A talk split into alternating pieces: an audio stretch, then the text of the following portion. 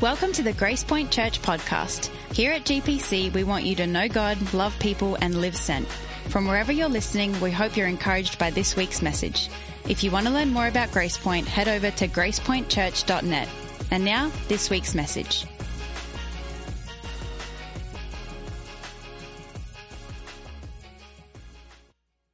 Today's a special day in that we are going to be highlighting uh, a portion of our Christmas offering, which is something that we do every Christmas. We've been doing this for about, I don't know, 12 or 13 years. And we zero in on different uh, areas of, of need. Now, let me take you back six months ago. Six months ago, and it's even been longer than that, but six months ago, we were really at that point now thinking, okay, what does Christmas offering look like for 2023? Well, it didn't take much thinking uh, about what where the needs are in the world. Okay, it became more and more glaring to us, even in recent months, that there is a lot of war in this world, and that's not what the Christmas story is about. Whenever the angels declared that the peace on earth, goodwill to men, that was the Jesus message, okay? That was the angelic message that our Savior is going to be coming to be bringing peace on earth in a world of war. It's really hard. Let me take you back to, to years ago in 1993 when I first went to the country of Ukraine. When I went there, it changed my life, changed my perspective, changed how I see the world, even uh, changed my family, where we lived, what we've done. It's even impacted Grace Point. That was years ago when I went to the Ukraine after the fall of communism, like two years after that, and saw the gospel so receptive. Well, Ukraine definitely came dear and dear to my heart in that time. Well, two years ago, nearly, when war broke out, Putin decides that he's going to take over uh, a, a, sovereign country and move in. And again, you can get into all the political ramblings of that, but the inhumanity of what's happened to the Ukrainian people is absolutely absurd. And it's unchristian. And when we talk about peace on earth and goodwill to men, that is not what it looks like. So we begin to think about how, what would it look like for us as Grace Point to send, give, be a part of a peace process. Well, that introduction happened whenever we found out, learned about these We Care centers that are located strategically all around the country of Ukraine. And we said, what would it look like if Grace Point were to adopt one of those We Care centers. Maybe not forever, but maybe for six months. If we could just say, hey, we're going to be committed to food and shelter and PTSD counseling and gospel presentations to people who are maybe far from Christ. What would that look like? Well, introduction after introduction, we met up with uh, Ukrainian Baptist Theological Seminary that are doing some incredible, inventive, creative ways of ministering to the people of Ukraine. And I was introduced to Slavic Pryz. I hope I said that correctly. Something close to that.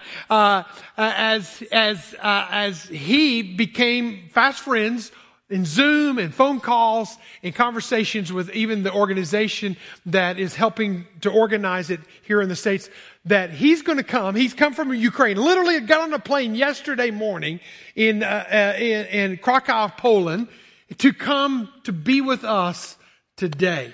And so he's sharing with us today about what is happening real time in Ukraine and what the Baptist seminary in Ukraine, the students are doing real time to bring peace on earth, goodwill to men. So would you give a great big, oh, by the way, his lovely wife is here as well. And would you give a great big Northwest Arkansas welcome to Slavic as he comes? Thank you. Thank you, buddy. Thank you. It's a privilege for us to be with you. My wife and I, we've been traveling quite a bit to get here. Our day, uh, that's our family actually. You know, with the family that you've seen there, we have three kids that we worked for and two kids that got for free for us because our sons got married.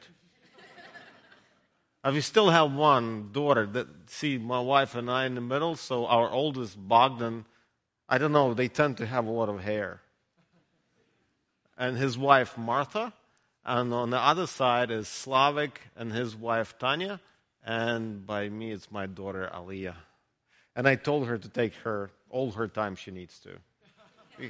I'm going to have a hard time, I guess. I told her, you know, whenever she get married, to keep her husband away from me for at least a year.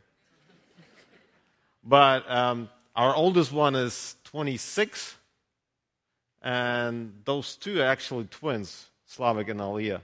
They are 23. I got married early in life. And we've been married for 27 years since that time.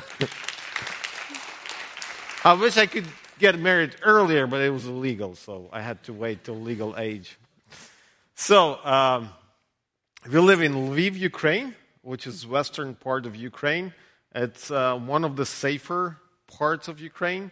Um, we do have drone attacks, we do have missile attacks, we do have sirens all the time.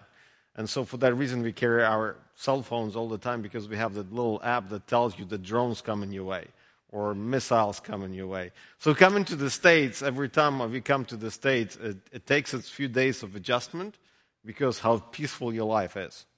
I know that you cannot understand that, but that's okay. You don't need to understand everything. At least enjoy it and keep it as long as possible.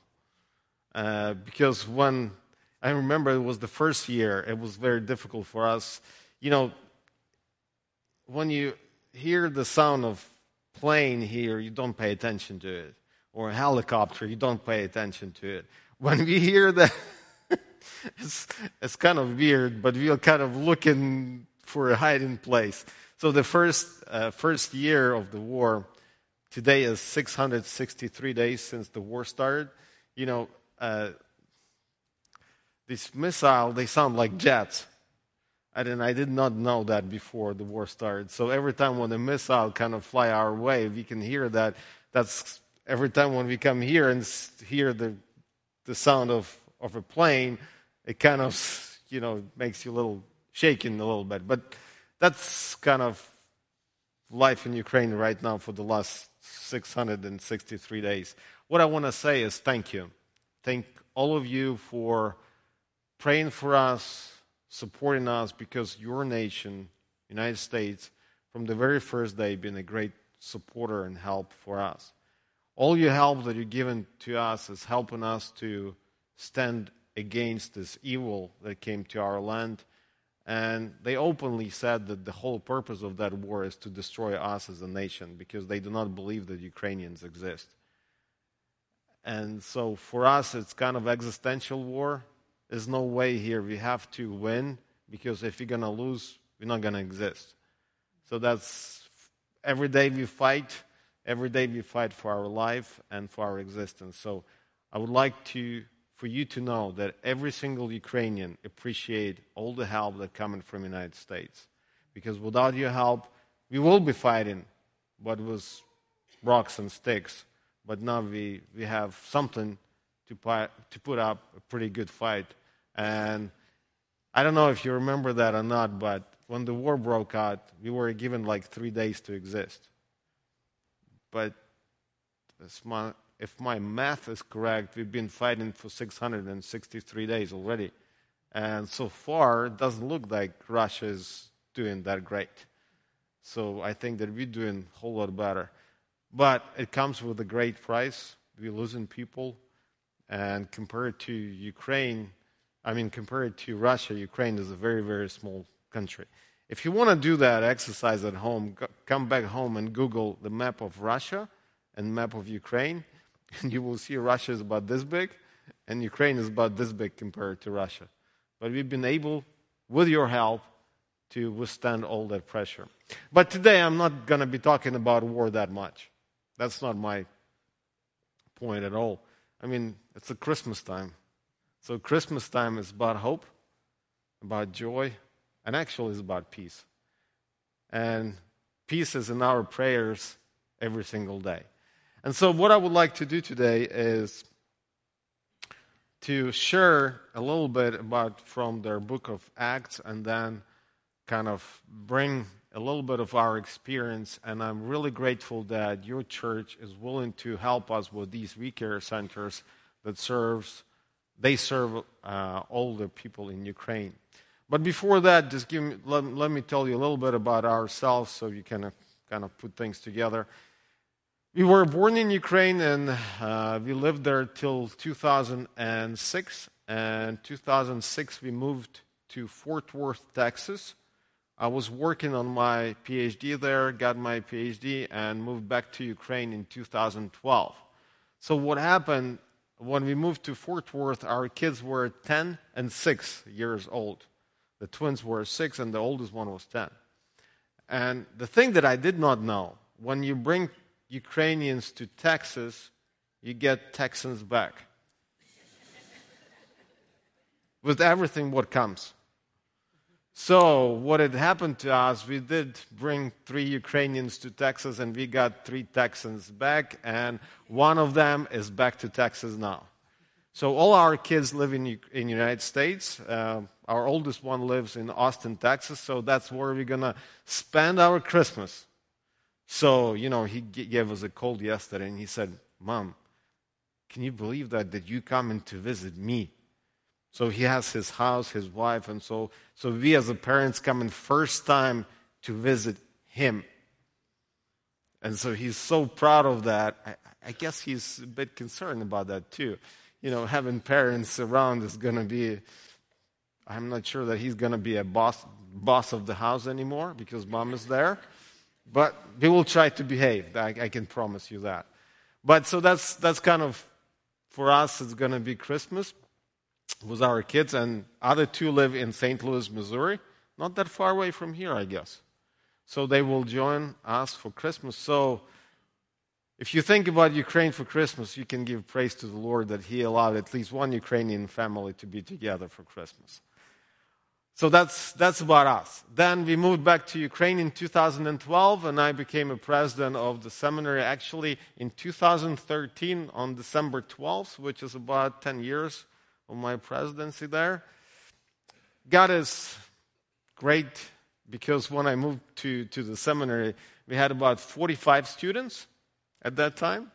This year, we have 3,300 students yeah, I, I, could, I don't understand how that happened. So, but all of that kind of um, later will make sense why I've given these numbers. Because now we have 17 centers that we're working with, and those 17 centers that are started by our students and graduates across the country, they touch in 20 to 25,000 people a month.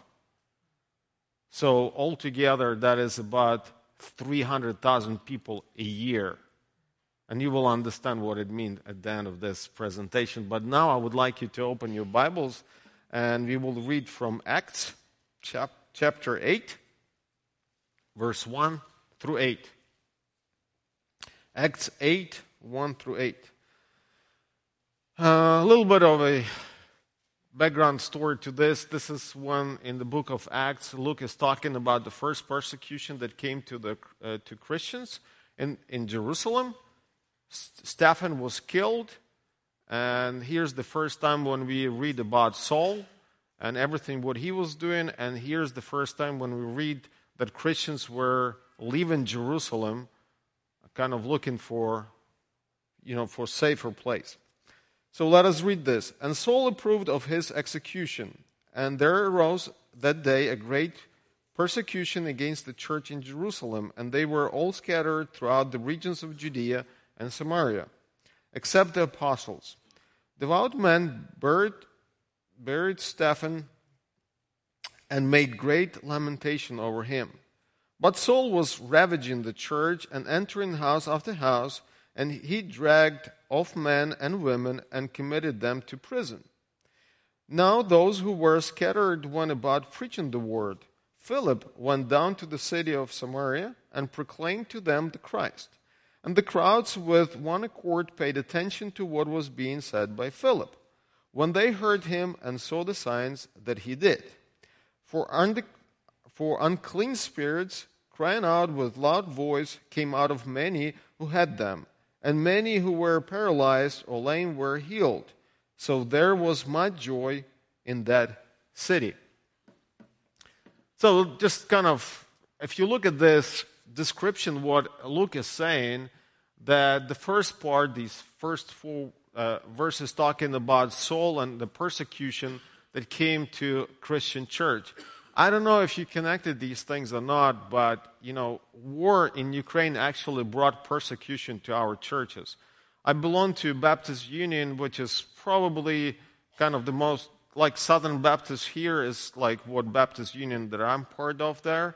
And so at the beginning of the war, we had almost 2,200 churches. But after the war started, we lost 400 churches. And a lot of pastors, about 500 church leaders, we lost them because they moved out of the country or some of them got killed or some, something like that.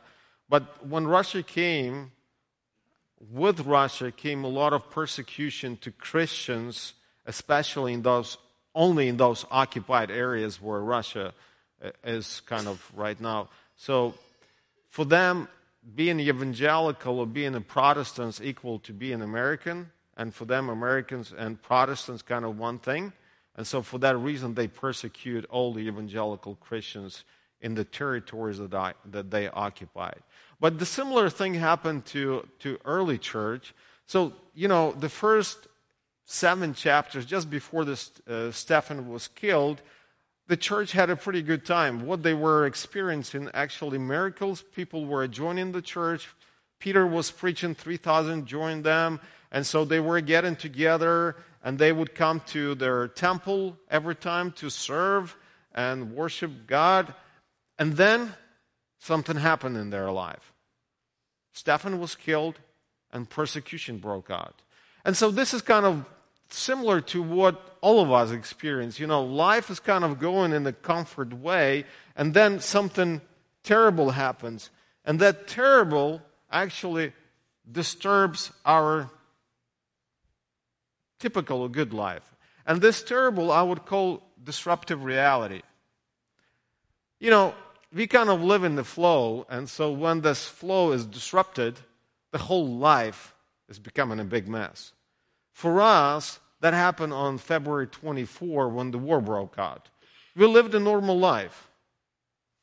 We had our joys, you know, we had our sorrows and all of that, but then the war came. And now, when we think about our life, we think life before the war and after the war. And you know, our grandparents, they still remembered um, World War II, and they would always say, you know, whatever trouble you have in life, they would say, that's not a big trouble, as long as you don't have war. Guess what? We became that generation now. So whoever's complaining to me about life or things, I would say, you know what? It's nothing, as long as you don't have war. And so that's, that was a big disruption in our life. And it, it does happen in our lives on, on a different scale. I hope you will never go through war. But with early church, the same disruption came when persecution came. And so, what this disruption does to us, what that persecution did to early Christians, you know, the first thing that it impacts, it actually impacts our foundational beliefs or theology that we have. I, whatever you, you call it, it's kind of the same thing. When I talk about foundational beliefs, what happened to these early Christians when persecution broke out? What happened to them when Steve, uh, Stephen was killed? They were crying, they were lamenting over him. But guess what kind of question did they have? What was the first question that came to their mind when persecution broke out and Stephen was killed? Do you have any guesses? What comes to your mind when the big disruption comes to your life? Exactly. That's the question that this disruptive reality brings. Why? Why did that happen to me? Guess what hap- what question did we have on the morning of 24 when the war broke out? It was, would be really interesting, but the way we learn about war, our kids from the States call us at 4 o'clock in the morning into Ukraine and said, Mom, Dad, war broke out. I never thought that I would ever hear these kind of words out of my kids. And so the, the first question that came was why? Why did it happen to us? What have we done? And I think this is the same thing that was happening to, to, to those early Christians. They were asking, why? What have we done? What evil have we done? They didn't. But it did change their life. It was life before persecution and life after the persecution. And so, what did change in their fundament, fundamental beliefs or in their theology that they have? We'll come back to that. But the second area that this why or this disrupted reality impacts is actually self. What are we thinking about ourselves? You know, one day, these early Christians in Jerusalem, they had their normal life. They were living together, sharing what they had. But then, when persecution came, what happened to them was, in one moment, from being normal, they became abnormal because they were persecuted by people. And so, you know, that's the same question wife came not to only what they believed, but what they thought about themselves. And in our case, this why was, Lord, are you in control? I mean, what, what happened to, to life? Why this mess is happening? I mean, what is my role in all of that? Why, sh- why should we go through all of this? These all existential questions happen here when something really disruptive happens in our life. And you know, what we usually think, and it depends how, how safely you, you know, your environment is, but in a safe environment, I actually heard people or I experienced that, they would come to me and say, Do you really believe that God exists? Do you really believe that He's paying attention to us?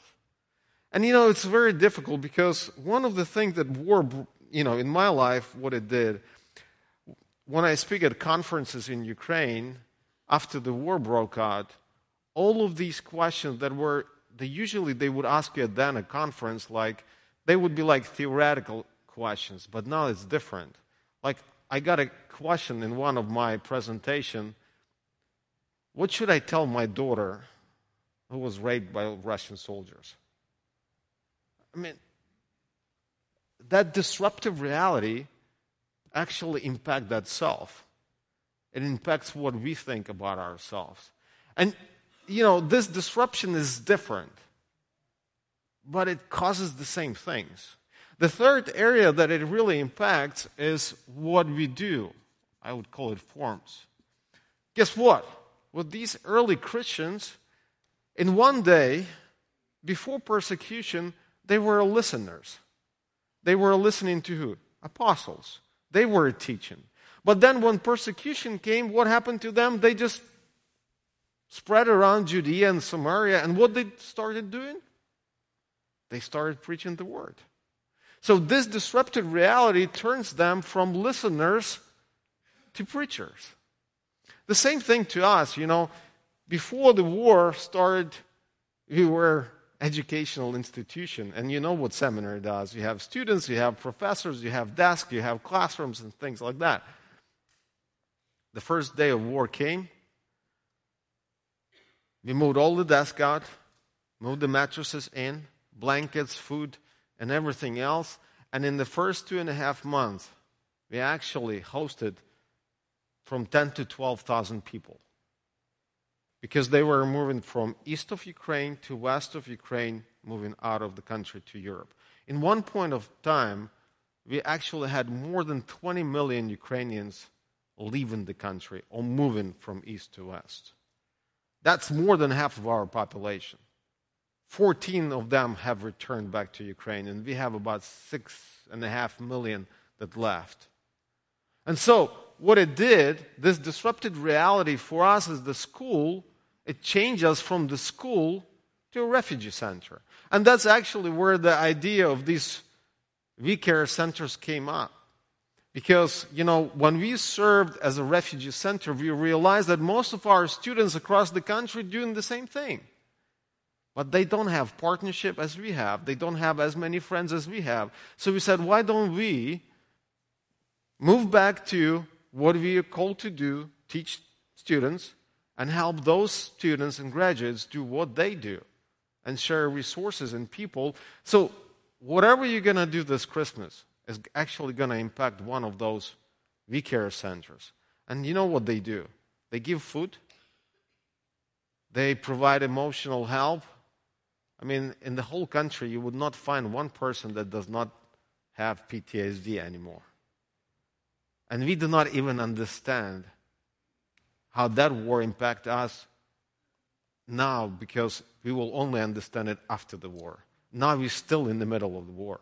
War is still raging there. And so these V-Care centers, we hope that this year we're going to establish at least four counseling centers that help in people with these issues. And the most important for me, all of these people that come into V-Care centers, they can hear the gospel. All of them. And they can see it. And the fourth area where this disrupted reality actually impacts is the whole understanding of this world. I mean, for these early Christians, how big their world was? The size of Jerusalem because all of them st- were staying in Jerusalem. When the persecution came, their world extended. Do you remember what Jesus told his disciples when he was leaving? Go and do what? Make disciples starting where? Jerusalem to the end of the world, yeah? And where his disciples were staying? In Jerusalem.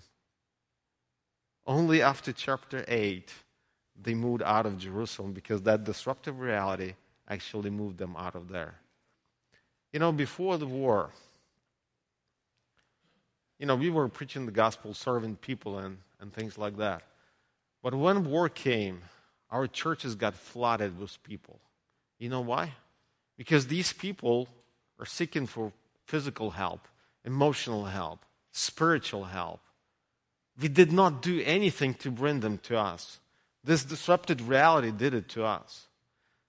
And now, in one second, just, just kind of our put together this. Our country has a population of about 35 million people. And in one year, through the seminary and V-Care centers, we can reach out to 300,000 people. And they are not church people at all. This disrupted reality that in Ukraine we call war have changed our world. It brought all these people to us. And so when I look at all of this, the reason I'm presenting that, do you think that early Christians were so happy with their persecution that, they, that came and they experienced. I don't think it brought any joy to them. But see, as a result of that persecution, they left Jerusalem, and all of them started to preach the word. Can you remind me who was preaching the word before the persecution? Only apostles. Nobody else. After persecution, you can read it, chapter 8. All the faithful started to preach the word. So the word expanded. So nothing good comes with war, or nothing good comes with persecution. There's only one exception. You and I, you and I, we believe in God that turns evil into something good. He redeems evil into something great. He does not force us to do something. I wish he would force Putin to do different things, but he would not do that. He's the God that, gave us free will. And He knew what He was doing. But He always worked with outcomes of our decisions. And wherever evil our decisions are and outcomes are, He always can turn them into something good and great. In our case, He gave us access to 300,000 people that listen to the gospel, that can experience God. Will I thank Him for war? No, I will not. But I will thank Him for what He did with that evil that other people do. And I will thank Him that He gave us an opportunity to present Him and His love to all these people that were serving Him. So when you look at your life, and I look at my life, normal life quite often ends with disruptive reality. Something happens in our life. And it started impacting what we believe, who we are, what we do, and how we engage with this world. You know, when this disruptive reality came to me personally, it was very difficult. It changed my theology, it changed my kind of fundamental beliefs. It was very difficult for me to pray the first couple of months. And you know why it was difficult for me to pray? Because in the same prayer, I wanted to ask God protection and blessings on our soldiers. And in the same prayer, I wanted Him to kill all the Russians that came to our land. And I never did it before. I never put in, I never tried to put in one prayer blessing on one people and destruction on other people. It was so difficult to do that. I was reading the books of Psalms, and David helped me with that. And you know what? How my theology changed as a result of that? I realized that prayer is not a place for logical thoughts. Prayer is the place where I express my heart to God and let Him deal with that.